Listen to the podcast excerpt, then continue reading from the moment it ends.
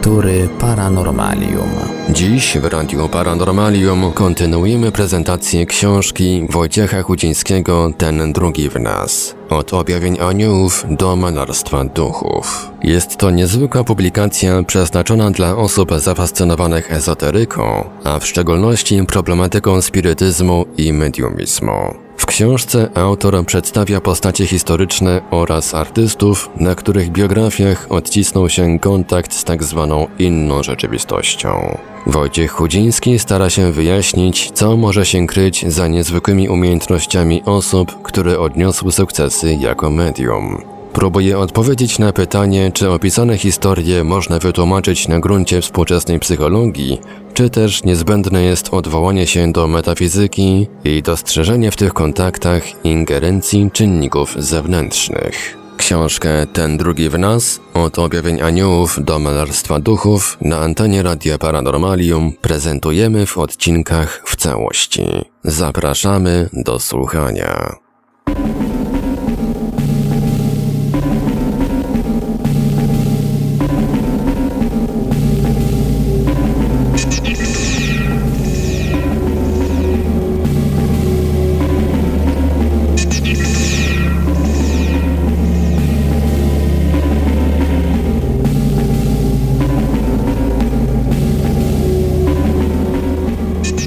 Nowy Salomon.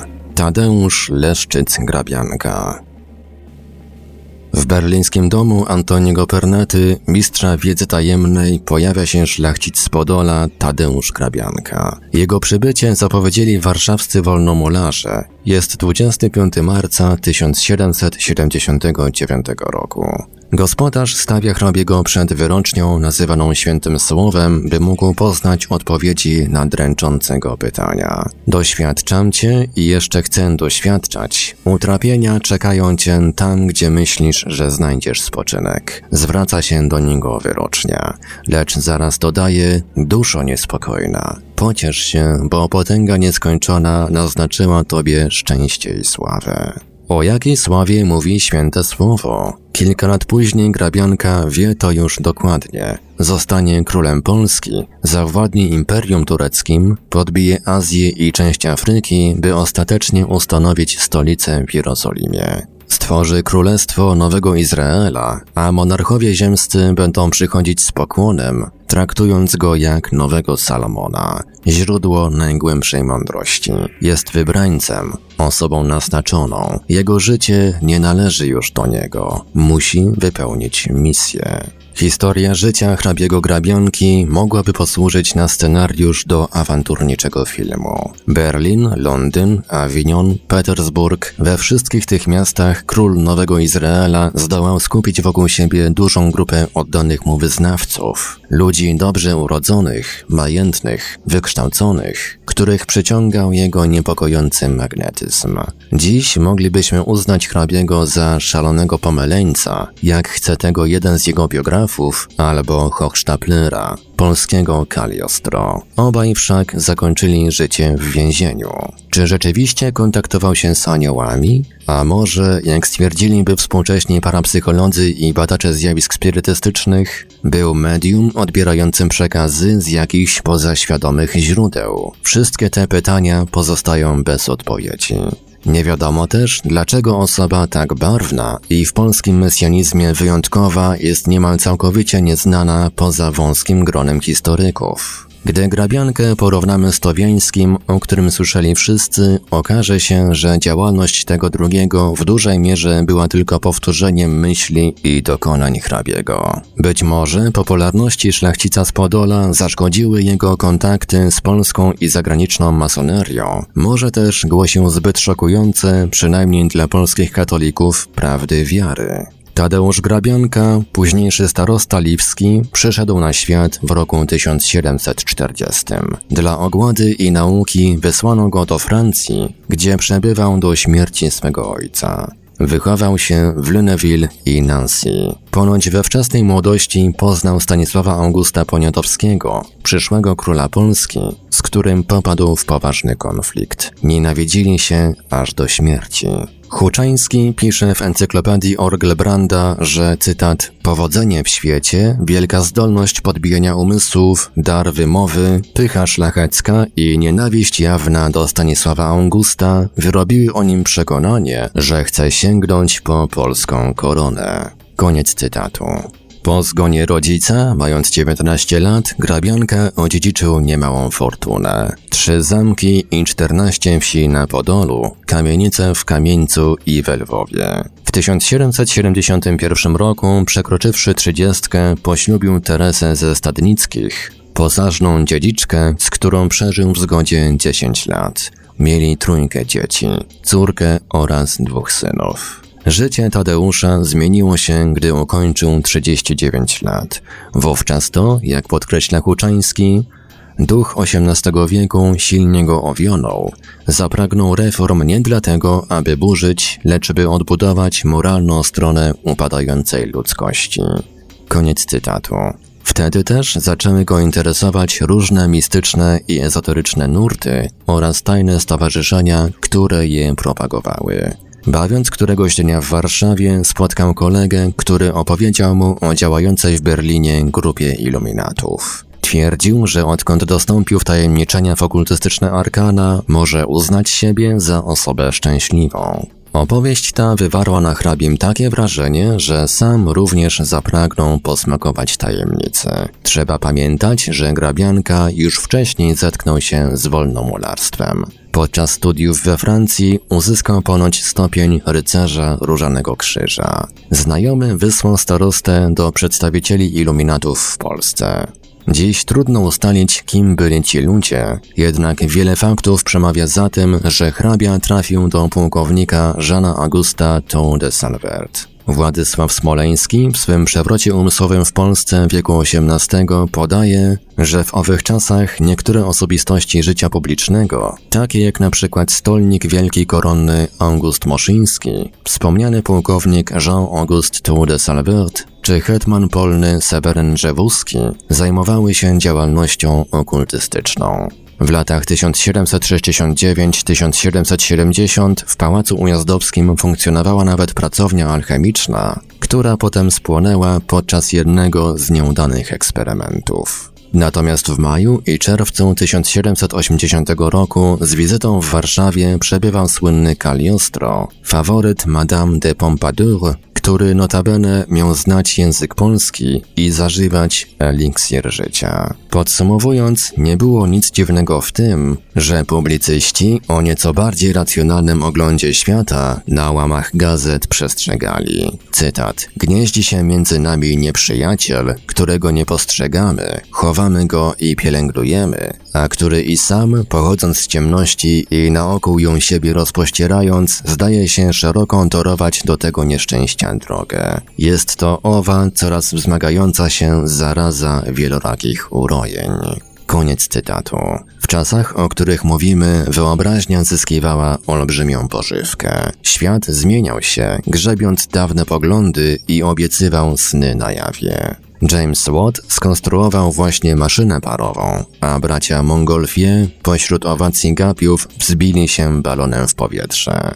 Słynny szwedzki naukowiec Swedenborg odbywał podróże mistyczne do nieba. Ksiądz Fournier rozmawiał ze zmarłym Jakubem Bome, a Jean-Baptiste Villermoz i Louis-Claude de Saint-Martin parali się teurgią. Nastąpił renesans alchemii. Do głosu zaczęły dochodzić nauki okultystyczne i spirytyzm.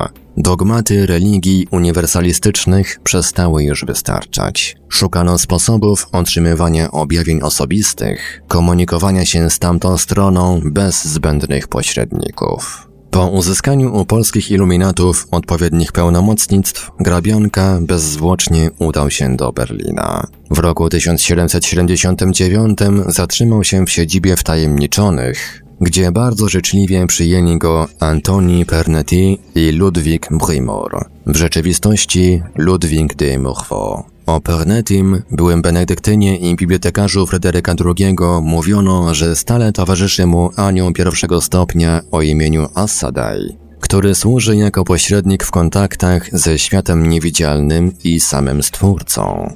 Berlińscy iluminaci konsultowali każdą decyzję ze świętym słowem. Do dziś trwają dyskusje, czym ta wyrocznia była i w jaki sposób funkcjonowała. W monografii poświęconej działalności Tadeusza Grabianki, zatytułowanej Król Nowego Izraela, profesor Józef Ujejski informuje, cytat, jak się konsultacje odbywały, w jaki sposób święte słowo przemawiało, o tym niestety nie daje rękopis żadnego wyobrażenia. Koniec cytatu.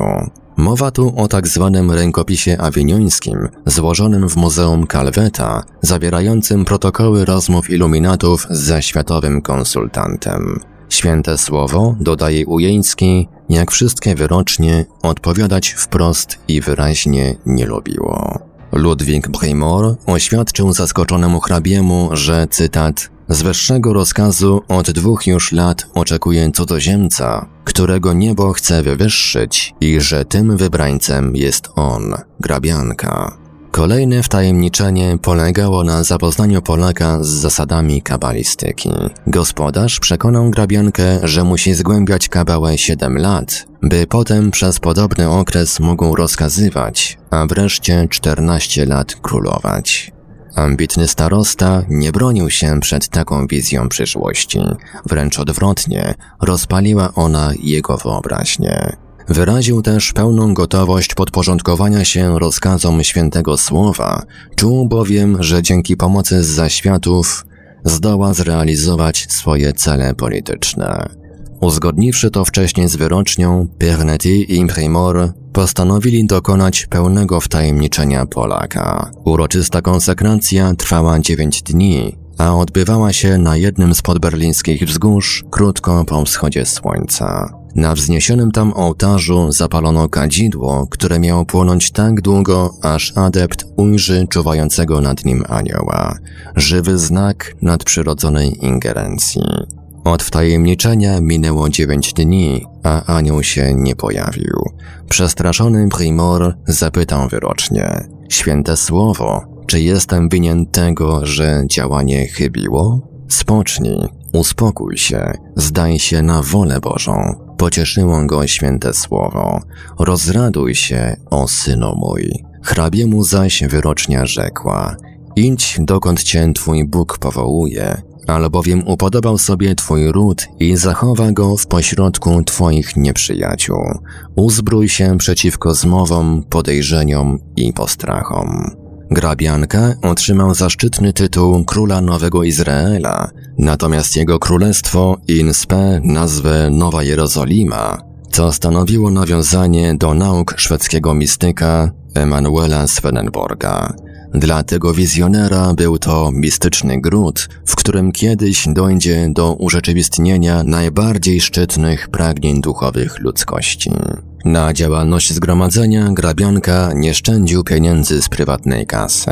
Na tym tle coraz częściej dochodziło do scysji pomiędzy nim a jego żoną. Teresa, kobieta nie tylko majętna, ale i energiczna, z początku wspierała grabiankę w jego kontaktach z wyrocznią, przekonana, iż mężowi faktycznie przypadnie w udziale ważna rola polityczna. Z czasem jej pogląd na tę kwestię zmienił się, na czym bez wątpienia zaważyła dyrektywa świętego słowa dotycząca losów ich córki, sześcioletniej wówczas Anusi. Wyrocznia zażądała, by na okres siedmiu lat grabiankowie oddali dziecko na wychowanie Primorowi i jego kochance pannie Prisz. Ofiara ta miała przygotować dziewczynkę do roli matki nowego ludu, córki jego potęgi i sprawczyni jego chwały. 10 marca 1780 roku starosta przewiózł córkę do Berlina. Była to dla niego ciężka próba, jednak wiara w mądrość świętego słowa pokonała resztki oporów. Wcześniej nadprzyrodzony głos wielokrotnie go upominał, stając się w swych wypowiedziach coraz mniej subtelny. Jeśli wzgardzisz moim słowem, wyżygnę cię z mego łona. Przyszły król Nowego Izraela musiał dać dowód całkowitego posłuszeństwa. W przeciwnym wypadku tajemne siły, z którymi się kontaktował i które tyle mu obiecały, odstąpiłyby od swych planów. A przecież nie była to już tylko jego prywatna sprawa. Liczyli na niego jego współbracia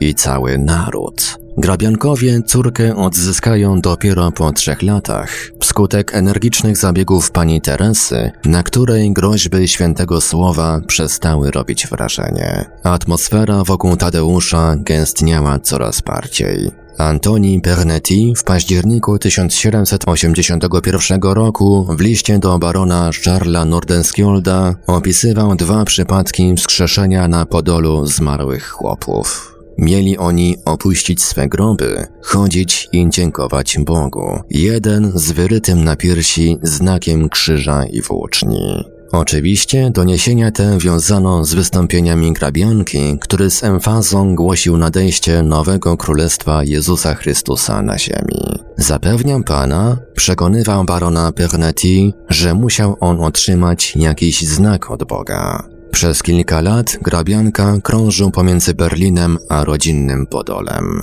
Gdy zgromadzenie przeniosło się do Avignonu i przyjęło nazwę Stowarzyszenia Iluminatów Awiniońskich, hrabia rozwiódł się z żoną i stanął na jego czele.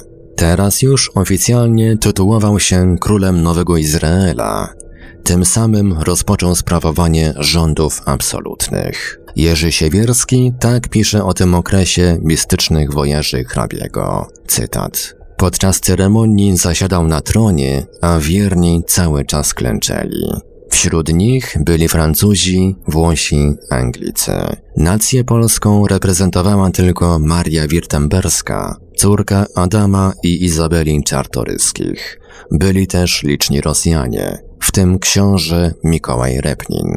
Człowiek, który przed 20 laty terroryzował polskie sejmy, poniżał polskiego króla i bezkarnie porywał senatorów Rzeczypospolitej, klęczał teraz godzinami przed grabianką. W siedzibie iluminatów przy Rue de la Colombe odbywały się dość tajemnicze spotkania. Zgromadzenie miało własne formy obrzędowe, liturgię i zbiór dogmatów, który dla Kościoła stanowił dowód herezji. Miejsce, w którym się spotykali, zostało zaaranżowane na kształt biblijnej świątyni Salomona. Osobliwością były tu bez wątpienia aż cztery krzyże dla Boga Ojca, Jezusa Chrystusa, Ducha Świętego oraz Matki Bożej, którą awiniońscy iluminaci uważali za czwartą osobę Trójcy Świętej. Maria Danielewicz-Zielińska w swym eseju Mistyk w kręgu oświeconych dodaje, cytat, po uczcie i okadzeniu, przy dźwiękach starannie dobranej muzyki, gaszono światła, oczekując jasności mistycznej, spływającej na uczestników i uczestniczki. Koniec cytatu. Hrabia Grabianka zdawał się sądzić, że święte słowo, które wezwało go do tej misji, prędzej czy później oświeci też innych adeptów Nowej Jerozolimy. Czy i oni słyszeli głosy z zaświatów, nie wiadomo. Działalnością hrabiego zainteresowała się w końcu inkwizycja, a Avignon należał wszak do papiestwa. W listopadzie 1791 roku komisarz tej organizacji w Rzymie, dominikanin Pani, odnotował w swoim raporcie, cytat, od kilku lat Avignon oglądał narodziny sekty, która się uważa za powołaną przez niebo do zreformowania świata przez ustanowienie nowego narodu Bożego. Członkowie, bez względu na wiek i płeć, Rozróżniani są nie przez własne nazwiska, lecz przez cyfry. Naczelnicy rezydujący w tym mieście są wyświęcani z zabobonnym rytuałem. Mówią, że są bardzo przywiązani do religii katolickiej, ale głoszą, że im asystują aniołowie, że miewają widzenia i natchnienia. Koniec cytatu.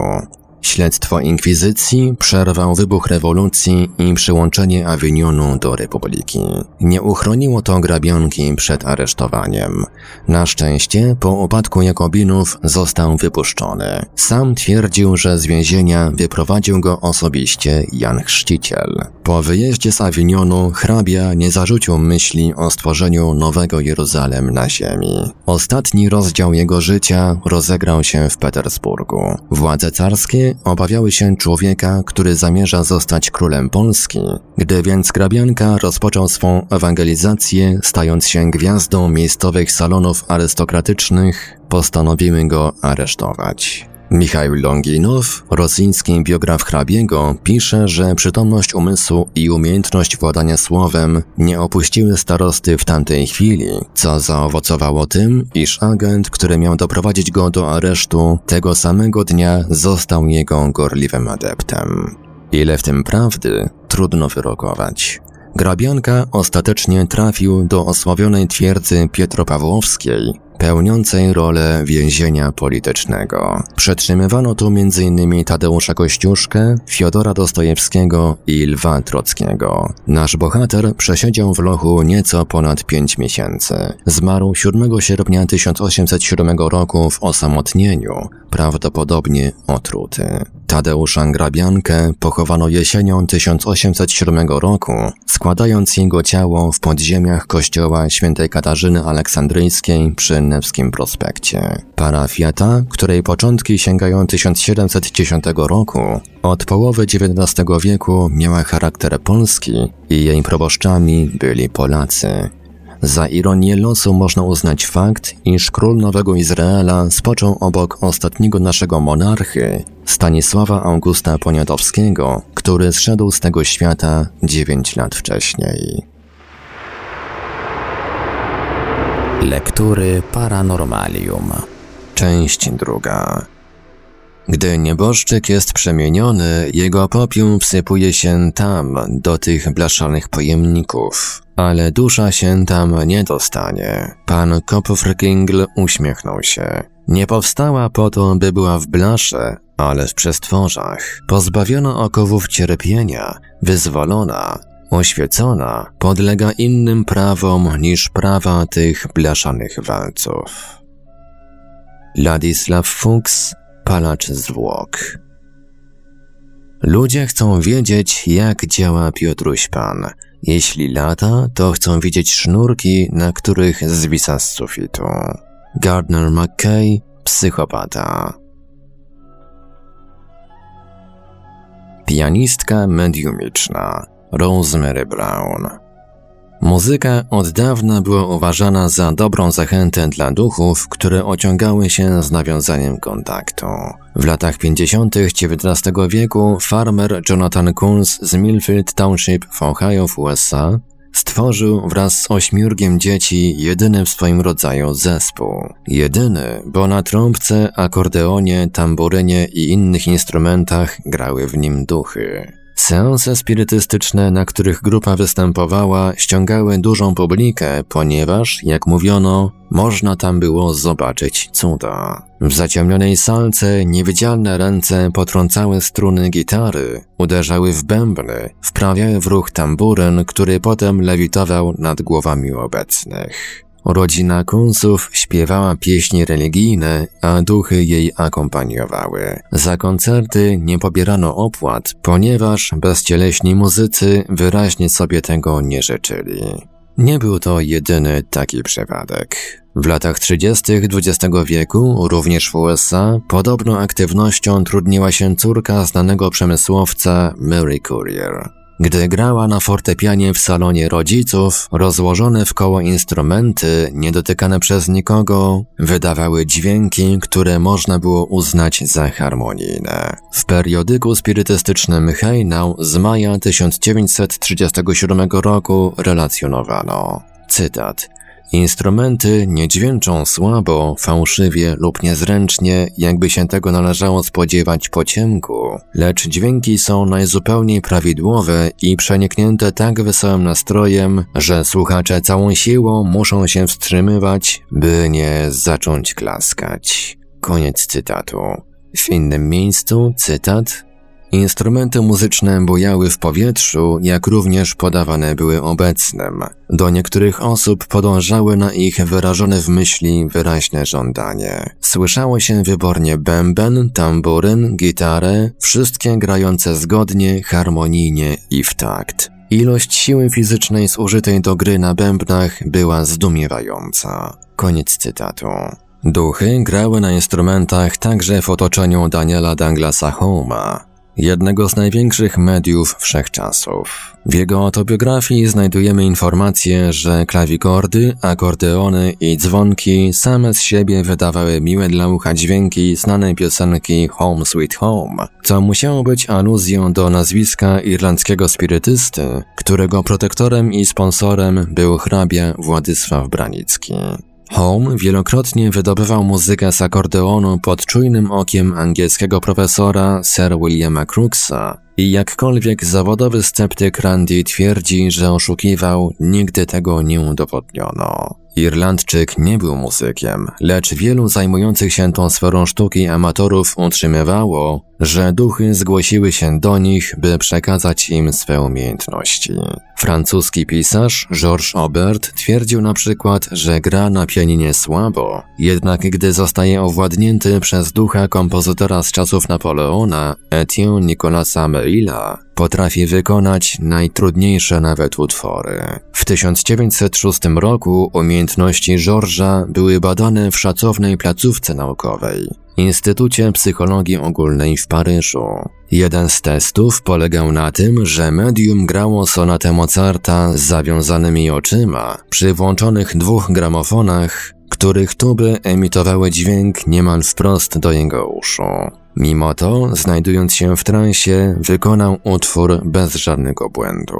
W innym doświadczeniu Obert grał, czytając jednocześnie na głos położoną przed nim publikację filozoficzną. Duchy odwiedzały również Francisa Graysona, amerykańskiego prozaika znanego jako Jesse Shepard. Gdy nakazały mu, aby rozwijał umiejętności głosowe, już wkrótce zaczął zadziwiać publiczność basem o niespotykanym ambitusie. Odległość pomiędzy najniższym a najwyższym dźwiękiem, który, jak w 1925 roku napisał Campbell Holmes, w najwyższych rejestrach stawał się sopranem. Książę Adam Wiśniewski tak opisał sens z Shepardem z 3 września 1894 roku. Cytat. Usiedliśmy w kręgu wokół medium, które znajdowało się przy fortepianie. Gdy tylko zabrzmiały pierwsze dźwięki, zobaczyliśmy światło pojawiające się we wszystkich kątach pokoju. Przybyli wielcy pianiści i kompozytorzy różnych epok, niektórzy by grać, inni by posłuchać. Pierwszym utworem zaprezentowanym przez Sheparda była fantazja Talberga, Sigismund Thalberg to kompozytor szwajcarski, jeden z największych wirtuozów fortepianu XIX stulecia. Na temat Semiramidy Opera Gioacchino Rossiniego z 1823 roku, utwór niewydany, jak wszystkie, które przedstawiały duchy za pośrednictwem medium. Drugim okazała się rapsodia na cztery ręce, grana przez Lista i Talberga ze zdumiewającym ogniem. Mistrzowskie wykonanie. W kręgu siedzieli muzycy, którzy jak ja słyszeli największych pianistów Europy, lecz zgadzaliśmy się, że nigdy nie byliśmy świadkami wykonania tak nieziemskiego. Kula światła, która pojawiła się nad głową Madame D, oznajmiła przybycie Chopina. Zawsze manifestuje się w ten sposób. Wykonał fantazję z mistycznymi arpeggiami o krystalicznych i ekspresyjnych tonach, co bez wątpienia go wyróżnia. Z tej okazji jego duch raczył nas najbardziej przeżywającymi melodiami z pianissimo zamierających, pełnych rozpaczy dźwięków, modlitwą przeznaczoną dla Boga Polski. Po nim przybyła George Sound, gdy wyraziłem swoje zadowolenie z obecności tej genialnej duszy, trzykrotnie stuknęła mnie w kolano. Madame D powiedziała, że jest zazdrosna o ten przyjacielski gest i George Sound wyświadczyła jej ten sam zaszczyt. Koniec cytatu. Skrzypek Floricel von Reuter aż w dwóch swoich książkach opowiedział o radach otrzymanych od ducha Paganiniego. Natomiast angielski ekscentryk Charles Tweedale opisał własne kontakty z nieżyjącym Stradivariusem, który pomógł mu odkryć sekret słynnego lakieru stosowanego przez wykonawców skrzypiec. Tweedale, który przyjaźnił się z Arturem Conan Doylem i dzielił jego zainteresowanie spirytyzmem, w latach 1900-1940 wykonał sporą ilość instrumentów dokładnie według wskazówek nieżyjącego muzyka. Jelly Darani, przyjaciółka Sir Edwarda Elgara, jednego z najsłynniejszych brytyjskich kompozytorów, Znakomita skrzypaczka odnalazła zagubiony koncert skrzypcowy Schumana dzięki seansowi spirytystycznemu. Paris Soir z 24 września 1937 roku oraz inne francuskie dzienniki podały, że pewien dyplomata, pełnomocnik szwedzki w Londynie i znana wiolinistka panna Darani odebrali z zaświata posłannictwo od Schumana. Muzyk wskazał, gdzie znajduje się jego dzieło, które, jak sądzono, dawno zaginęło. Zapis niedokończonego koncertu Schumana spoczywał od dawna w archiwum berlińskim, opatrzony zastrzeżeniem, iż można go odegrać dopiero 100 lat po śmierci kompozytora. Wirtuoska Julie Darani miała przeczucie, że gdzieś ukryto inną kopię tego utworu. Pewnego wieczoru na stole z wypisanymi literami alfabetu umieszczono odwróconą szklankę. W seansie spirytystycznym wzięło udział kilka osób. Szklanka zaczęła drgać, a następnie wskazywać litery układające się w czytelny komunikat. Okazało się, że nawiązano łączność z Schumannem. Co ciekawe, kompozytor wypowiadał się w języku angielskim, choć gdy zapytano go wprost, czy zapomniał ojczystej mowy, odezwał się w perfekcyjnej Niemczyźnie: To ja jestem. Następnie potwierdził intuicję skrzypaczki i zdradził, że istnieją aż cztery kopie koncertu. Wskazał też, gdzie znajdują się pozostałe nuty.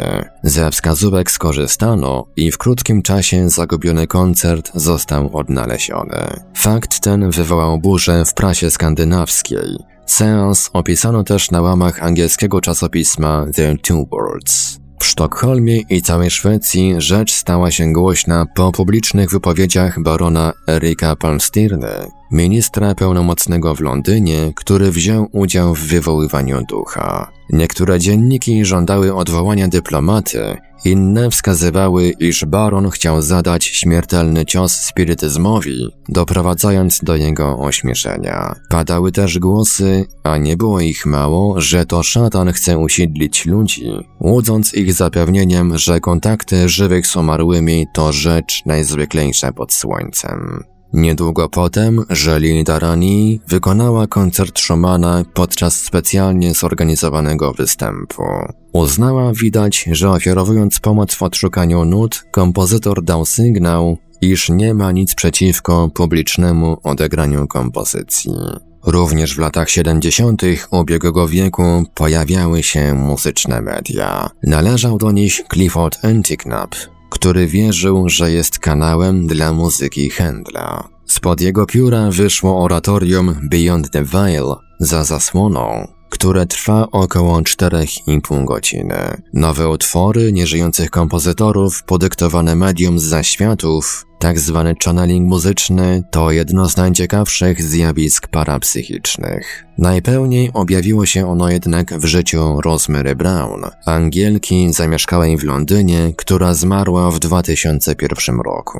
Brown napisała trzy książki i wydała kilka płyt z muzyką fortepianową i orkiestrową, podyktowaną jej przez Lista, Chopina, Beethovena i innych. W sumie ponad 400 astralnych kompozycji. Chciałoby się zapytać, czy istnieją dowody na to, że utwory te naprawdę skomponowali wspomniani zmarli twórcy?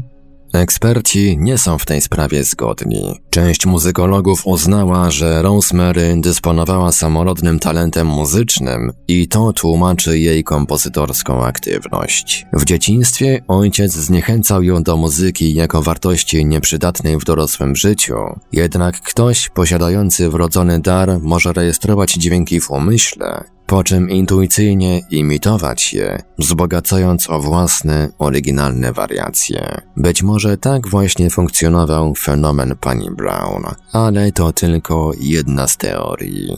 Inni wyrażali pogląd, że nikt nie jest w stanie komponować utworów tak różnorodnych stylistycznie bez wykształcenia muzycznego. Kompozytor Richard Rodney Bennett stwierdził, cytat, Wielu ludzi potrafi improwizować, lecz nie można wykonywać takiej muzyki bez lat ćwiczeń. Ja sam nie potrafiłbym stworzyć imitacji muzyki Beethovena. Koniec cytatu. Kim zatem była Rosemary Brown? Kobieta, która przez 30 lat skupiała na sobie uwagę badaczy parapsychicznych oraz muzykologów. Urodziła się 27 lipca 1916 roku w południowo-zachodnim Londynie. Jej ojciec pracował jako elektryk, a matka wykonywała obowiązki szefa zaopatrzenia. Ich mieszkanie mieściło się nad szkółką choreograficzną, gdzie Rosemary jeszcze jako dziecku udało się wygrać konkurs tańca. Gdy miała 7 lat, zaprzyjaźniła się z niewidzialnym Franciszkiem Listem, a mówiąc precyzyjniej, z duchem tego XIX-wiecznego kompozytora i wirtuoza gry na fortepianie. Zgodnie z przekazaną jej wówczas obietnicą, List nie opuścił jej aż do śmierci. Odwiedzał przyjaciółkę regularnie i przeprowadzał ze sobą znajomych. Chopina, Beethovena, Griega, Debussy'ego, Brahmsa, Schuberta, Monteverdiego, Rachmaninowa. Zawsze, odkąd pamiętam, miałam zdolność widzenia i słyszenia ludzi, którzy byli uważani za zmarłych. Powiedziała pani Brown w wywiadzie dla Newsweeka. Dodajmy w tym miejscu, że zdarzało jej się również widywać widma zwierząt, geparda, węża, a nawet brunatnego niedźwiedzia. W 1943 roku nabawiła się polio, co osłabiło lewą stronę jej ciała. Mając 15 lat, została zatrudniona jako urzędniczka na poczcie. Gdy pewnego dnia wracała z pracy do domu, jakiś wewnętrzny głos podpowiedział jej, by wybrała inną drogę. Trasę, którą zawsze podążała, zniszczył nalot bombowy. W 1948 roku dostała w prezencie pianino i przez rok pobierała lekcje gry. W 1952 roku wyszła za mąż za Charlesa Browna, naukowca, który wcześniej pracował w ogrodach króla Faruka w Egipcie. W 1961 roku jej matka i mąż nieoczekiwanie zmarli. Trzy lata później przeżyła wypadek w szkolnej kuchni, gdzie pracowała i podczas długiej rekonwalescencji znów zaczęła grać. To właśnie wtedy list powrócił, tak jak wcześniej zapowiedział. Rozpoznała go natychmiast. Publicznie Rosemary zadebiutowała w programie telewizji BBC w kwietniu 1969 roku, wykonując utwór zatytułowany Gribelaj, który podyktował jej list. Znawca twórczości tego kompozytora, Humphrey Seal, stwierdził później, że kompozycja ta była zgodna ze stylem dzieł Lista, powstałych w okresie ostatnich 15 lat życia, jednak nie nosi znamion podobieństwa do żadnego ze skomponowanych przez niego utworów. Występ Rosemary był krótki, lecz wzbudził niebywałe zainteresowanie. Wtedy też dziennikarzom udało się ustalić kilka faktów dotyczących życia mediumicznej pianistki. Brown, jak już powiedzieliśmy, odebrała powierzchowne wykształcenie muzyczne. Kompozytorzy, z którymi się kontaktowała, twierdzili, że właśnie dlatego ją wybrali. Dzięki temu nikt nie mógł utrzymywać, że to ona jest autorką utworów dyktowanych z tamtej strony. Dlaczego jednak wielcy muzycy w ogóle przekazywali jej swe pośmiertne kompozycje? Zdaniem Rosemary był to ich sposób na przekonanie nas, że życie po śmierci to fakt niepodlegający dyskusji. W latach 70. eksperci zbadali nuty skrupulatnie spisywane przez Rosemary podczas seansów.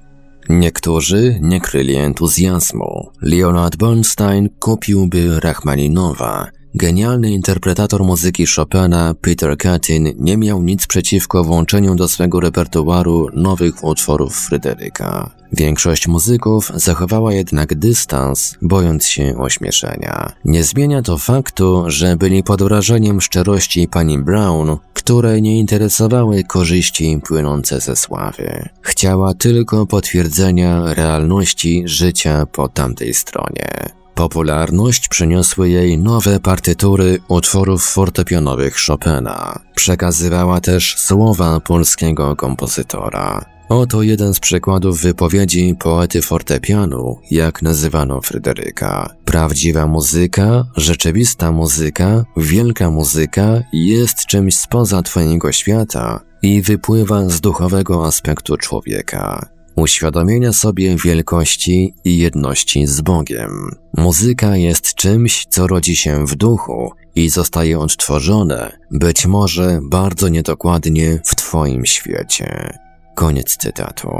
Rosemary Brown, stanowiąc medialną atrakcję, regularnie pojawiała się w angielskiej i amerykańskiej telewizji. W czasie emisji programu dokumentalnego pewnej stacji pianistka, siedząc przy fortepianie, rozmawiała z kimś niewidzialnym. Prowadzący program zapytał, kim jest ta osoba. Wtedy odparła swobodnie, że to Franz Liszt. Stoi tutaj obok, rzekła i wskazała miejsce przy instrumencie. Widzi go pan? Sądzę, że wasza kamera nie ma dość mocy, by go sfilmować. W swoich książkach Unfinished Symphonies, Voices from the Beyond, Symfonie niedokończone, głosy z zewnątrz, Immortals at my elbows, Nieśmiertelni u mego boku. Oraz Look Beyond Today, spojrzenie poza teraźniejszość, przekazała wrażenia ze spotkań z nieżyjącymi kompozytorami. Wzbudziły one rozliczne kontrowersje. Na przykład o liście napisała, cytat, to bardzo przystojny mężczyzna o doskonałych manierach. Nie można odmówić mu wdzięku, lecz przede wszystkim jest romantyczny. Mówi tak czarujące rzeczy, że doprawdy trudno oprzeć się myśli, no cóż, to ktoś, kto potrafi być rycerski. Koniec cytatu. Rosemary opisywała kompozytorów dość szczegółowo. Relacjonowała, że obecnie ubierają się nie tylko w stroje, jakie nosili za życia. Czasem mają na sobie odzież współczesną, a Clara Schumann sama projektuje swe stroje w zaświatach. Przyznawała, że jest platonicznie zakochana w kilku kompozytorach. Im więcej wiem o Schubercie, tym bardziej go kocham, wyznała kiedyś. Żywię do niego głębokie uczucie. Oczywiście nie w sensie romantycznym. To tak, jakby się miało starszego brata albo ulubionego wujka. Koniec cytatu. Chopin był kiedyś bardzo seksownym mężczyzną. Czy tak jest nadal? Zapytał ją pewnego razu Leonard Bernstein. Rosemary bez chwili namysłu odparła. Nie sądzę, nie zauważyłam, ale teraz w żadnym wypadku nie byłby seksowny. Seks jest fizycznym aspektem życia, który raczej nie objawia się w bycie pozafizycznym. Koniec cytatu. Natomiast o głosie twórcy Marsza Żałobnego powiedziała, jest raczej chrapliwy, ale nie głęboki i z wyraźnym obcym akcentem. Zdarzyło się, że za pośrednictwem Brown ktoś zadał Chopinowi pytanie po polsku. Wielki kompozytor przeprosił grzecznie i stwierdził, że nic nie zrozumiał, bo jego polski w zaświatach nieco zardzewiał. List miał ten sam problem z węgierskim i wolał mówić po niemiecku lub angielsku. Niektórzy z nieżyjących kompozytorów twierdzili wręcz, że dopiero uczą się angielskiego. Edwarda Griga Rosemary opisała jako dużego kudłatego psa. Podobno w jej ustach był to komplement, ponieważ kocha psy, a szczególnie duże i kudłate. Czy oznacza to, że po drugiej stronie Grieg przeszedł spektakularną transformację, ponieważ za życia był mężczyzną raczej niepozornego wzrostu? Pani Brown najwyraźniej to nie przeszkadzało. Mówiła też, że Beethoven po śmierci nie jest już głuchy, a w związku z tym stał się znacznie pogodniejszy. W końcu pojawiła się grupa entuzjastów mediumicznej muzyki, takich jak kompozytor Ian Parrott, który poznał Rosemary w koleczu dla dorosłych i całkowicie poddał się urokowi jej astralnych dzieł. Parrot zinstrumentował symfonię F minor, będącą jakoby jedenastą symfonią Beethovena przekazaną z zagrobu. Pianiści Peter Catin i Howard Shelley wykonywali utwory zbyt trudne dla Brown, które ta im dyktowała. Wytwórnia płytowa Philips wydała płytę zawierającą pośmiertne kompozycje Beethovena, Schuberta, Lista i Grieга, na której przynajmniej połowę utworów wykonał Ketin. Najwyraźniej nie obawiał się, że udział w tak nietypowym przedsięwzięciu zaszkodzi mu w karierze. Innym zagorzałym entuzjastą Rosemary był pianista John Lill, który również osobiście utrzymywał kontakty z tamtym światem. Ponoć regularnie odwiedzał go Ludwig van Beethoven i wspólnie omawiali interpretację utworów. Kompozytor miał powiedzieć Lilowi, że koniecznie powinien poznać panią Brown. Podał mu też dokładną datę, godzinę oraz miejsce spotkania. Lil udał się na występ Rosemary, a gdy po koncercie przedstawiała okoliczności powstania mediumicznych utworów, zabrał głos. Przerwałem jej dość szorstko, przedstawiłem się i stwierdziłem, że głęboko wierzę w jej szczerość, opowiadał Lil. Rosemary to nie zadziwiło. Jak twierdziła, Beethoven zaawizował jej pojawienie się Lila. Duchy kompozytorów pomagały pani Brown także w sprawach bardziej przyziemnych. Na przykład List chodził z nią na zakupy i podsumowywał wydatki, zanim jeszcze dotarła do kasy. Nigdy się nie mylił. Któregoś dnia pomógł kobiecie wybrać najlepszą kiść bananów za najniższą cenę. Przy czym w najmniejszym stopniu nie przeszkodziło mu to, że naklejka z ceną znajdowała się pod spodem. List, jak utrzymywała pani Brown, korzystał z czegoś, co można by nazwać profetyczną intuicją. Używał jej także pomagając synowi Rosemary, Thomasowi, w odrabianiu zadań domowych. Sądzę, że myślimy o nim jak o członku rodziny, mawiała mediumiczna pianistka. Rosemary Brown, jak każda kobieta, potrafiła też grymasić. Zmarły w 1963 roku kompozytor Francis Poulenc próbował podobno przekazać jej kilka utworów z zaświatów, lecz nie zainteresowała się nimi. Uważam, że ta muzyka nie jest zbyt atrakcyjna, spuentowała jego starania. W połowie lat 80. wizyty duchów u Angielki nie były już tak częste jak wcześniej, co wiązało się z pogorszeniem stanu zdrowia pani Brown. W tym czasie wspomagali ją syn oraz córka. Nigdy nie godziła się na zadawanie pytań, które, jak uważali pytający, mogłyby udowodnić obecność gości z zaświatów. Kiedy Time zaproponował jej wzięcie udziału w tak zwanej liście 20 pytań, odparła: Nie mogę tak po prostu nacisnąć guzika i wykonać telefonu do duchów. Kiedy jednak potrzebowała notki na okładkę albumu, który ukazał się na rynku w 1970 roku, muzykolog Sir Donald Tovey bezzwłocznie ją dostarczył. Mamy nadzieję, że fenomen Rosemary przyczyni się do wzmocnienia ludzkiego poczucia wrażliwości napisał. Sir Donald zmarł w 1940 roku. Czy pani Brown faktycznie pozostawała w bezpośrednim kontakcie z nieżyjącymi kompozytorami, czy też dysponowała niezwykłą zdolnością perfekcyjnego odtwarzania ich stylów muzycznych? Gdy słucha się nagranych przez nią płyt i pamięta o sposobie powstania tych kompozycji, wrażenie obcowania z tajemnicą jest wszechogarniające. Rosemary Isabel Brown zmarła 16 grudnia 2001 roku w wieku 85 lat. Może już niedługo z zagrobu zacznie dyktować własne kompozycje astralne.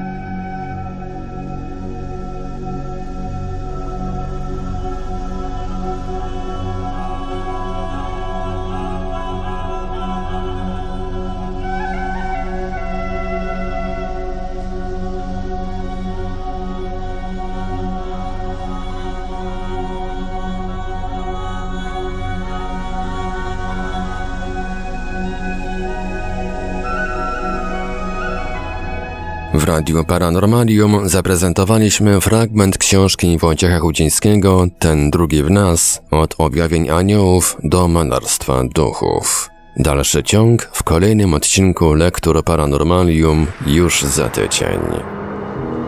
Archiwalne odcinki Lektur Paranormalium znajdziesz do pobrania w archiwum naszego radia na stronie www.paranormalium.pl.